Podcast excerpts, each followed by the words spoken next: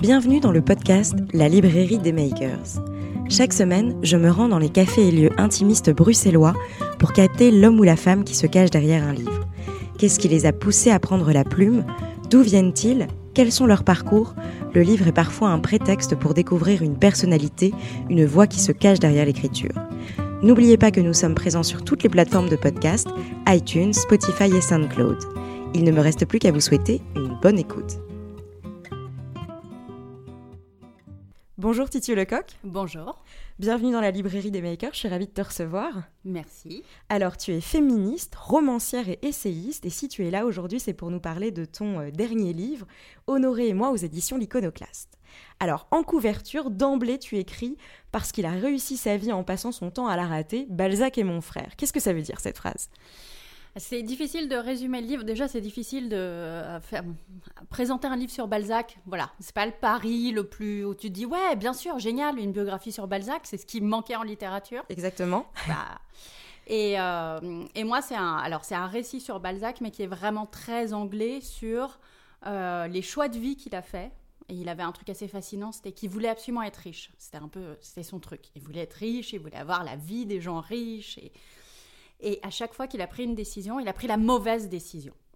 Et cette espèce de mécanique de l'erreur et de la loose m'a absolument fascinée. Et donc, voilà, je voulais une phrase d'accroche où on comprenne que, voilà, il y avait et, un et truc on, sur l'échec. Et on doit comprendre qu'il y a un lien aussi avec ta vie quand tu dis « mon frère, euh, c'est mon frère », c'est ça, toi aussi, t'as fait des mauvais choix. Euh. Non, mais du coup, il nous, contrairement à d'autres auteurs classiques, à oui. Victor Hugo, et cetera, euh, lire que Honoré de Balzac était locataire, déjà, il était locataire d'un appart pas très grand, et en plus il avait des retards pour payer ses loyers, bah ça nous le rend très proche. Ouais, effectivement, moi je m'identifie, je fais oui. Et alors, qu'est-ce qui a été l'élément déclencheur de, de l'écriture de ce livre ? Alors, j'ai, je fonctionne un peu par, euh, en général par obsession, je suis un peu monomaniaque sur des trucs, et euh, je suis tombée sur une obsession sur Balzac. Justement, je suis allée visiter sa maison à Paris, qui est à Passy dans le seizième, et il n'y avait rien dans la maison. Rien, enfin, il y a un fauteuil, un bureau, une canne, un vase, quoi, et c'est tout. Et tu t'attendais pas à ça ? Et je m'attendais pas à ça parce que chez Dumas, chez Hugo, chez tous les autres que j'étais allée visiter, il y a des tonnes d'objets, de déco, de meubles, et là, il y avait rien. Je me suis dit, mais c'est bizarre, pourquoi ? Donc j'ai commencé à regarder un peu, et en fait, il y a rien, spoiler, parce qu'il était tellement fauché à la fin de sa vie que tout a été saisi et vendu aux enchères. Mais, et donc, j'ai commencé à regarder un peu, mais comment un type qui vendait, parce qu'il vendait, c'était un gros venteur, enfin, c'est le, c'est horrible à dire, mais c'est le Marc Lévy de l'époque, un petit peu quand même. C'est ça. Il est, alors déjà, il écrit pour les femmes, on trouve que, bon, bah, c'est pas de la littérature sérieuse, il écrit sur les femmes, pour les femmes, il vend énormément, donc c'est un peu suspect comme ça, ça veut dire que les gens, c'est pas que les nobles qui le lisent, quoi, le peuple lit Balzac, donc bon.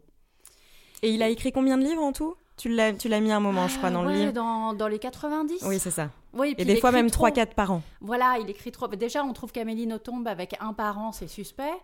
Euh, bon, bah voilà, Balzac avec trois par an, c'était pas possible, c'était pas de la qualité. Donc, il y a ce côté, c'est un énorme vendeur, mais... Et en même temps, il est complètement fauché. Et il a pas, ouais, il a pas un rond, quoi.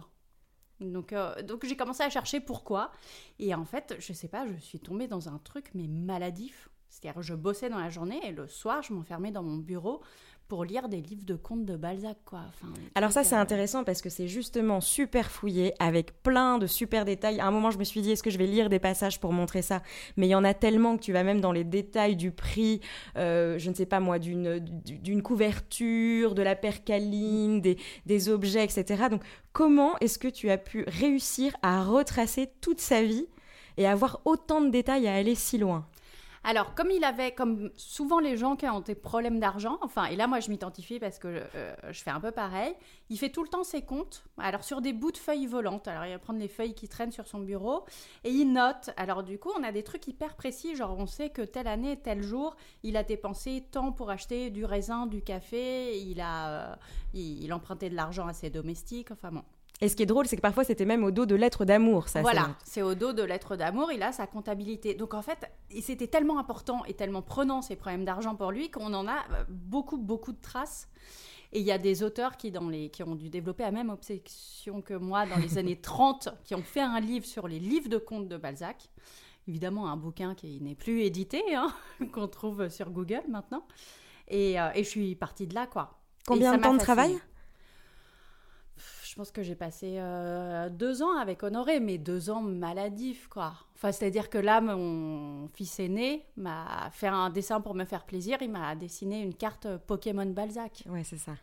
Donc, parce qu'il a bien compris que Balzac faisait partie de la famille maintenant. Et il m'en parle. Il me parle de...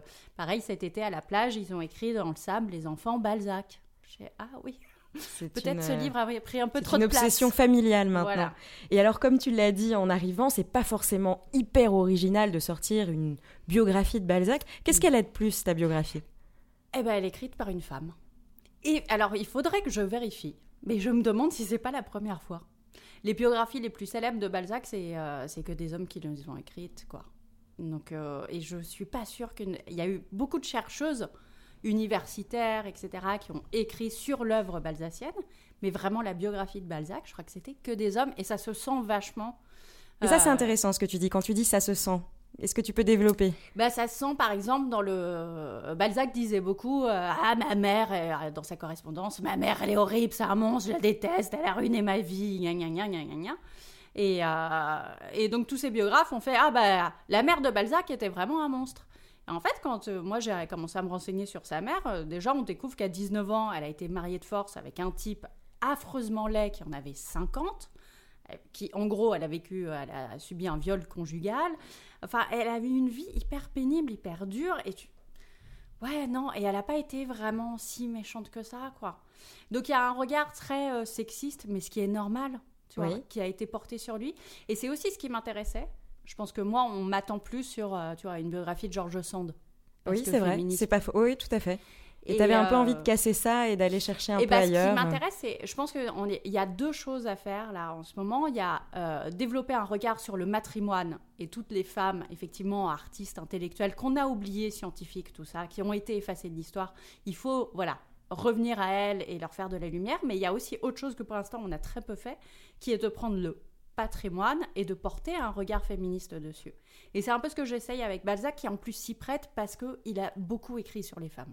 Et est-ce que tu penses que c'est quelque chose d'assez réussi ?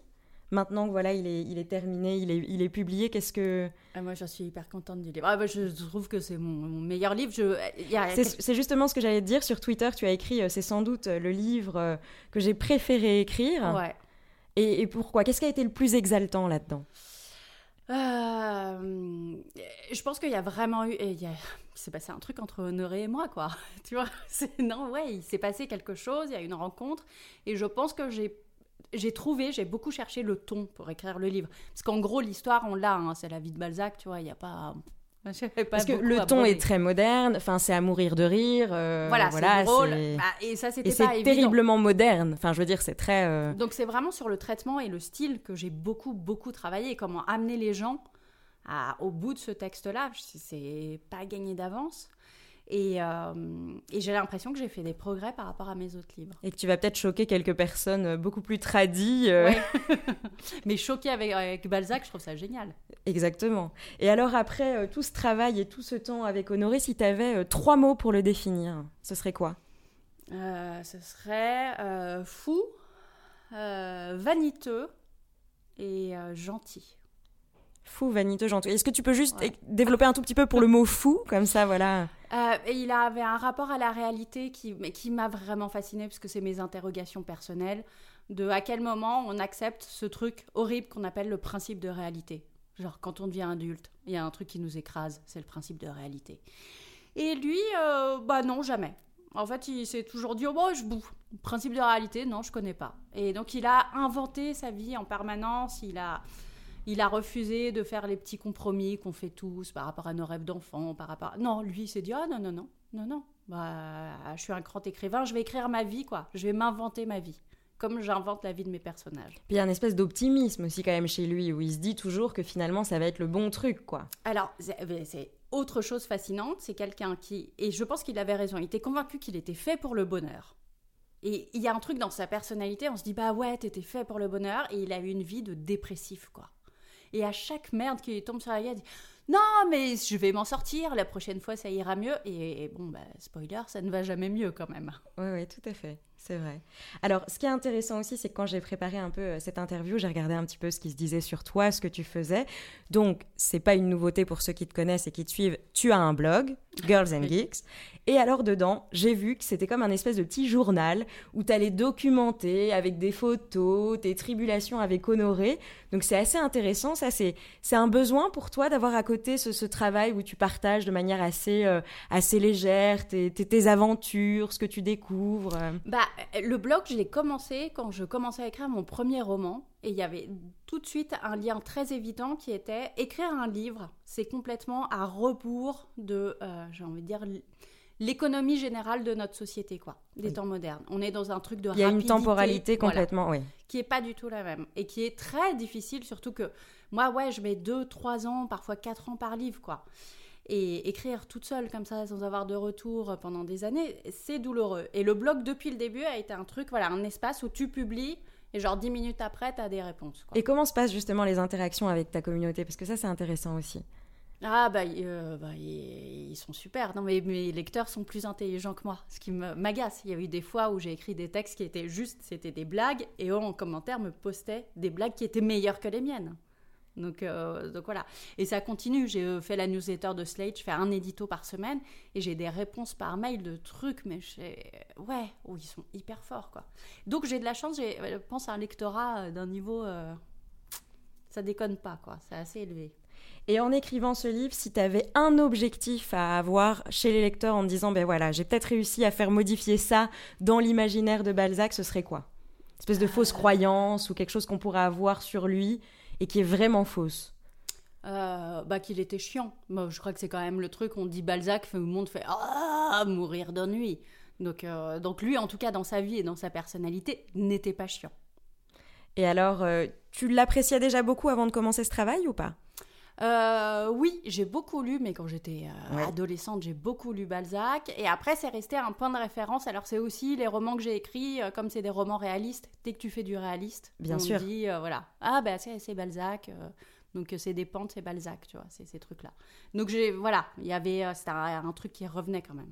Et alors, après cet accouchement, tu l'aimes toujours autant ou là, il faut passer à autre chose et, et t'en peux plus ? J'arrive pas, j'arrive pas à en sortir. Donc, il n'y a pas encore de nouvelle obsession, là ? Non, c'est tout le problème. Je suis toujours en boucle sur celle-là et vu que j'écris plus dessus, ça, vraiment, ça sert à rien. Je m'épuise le cerveau à penser à Balzac, quoi.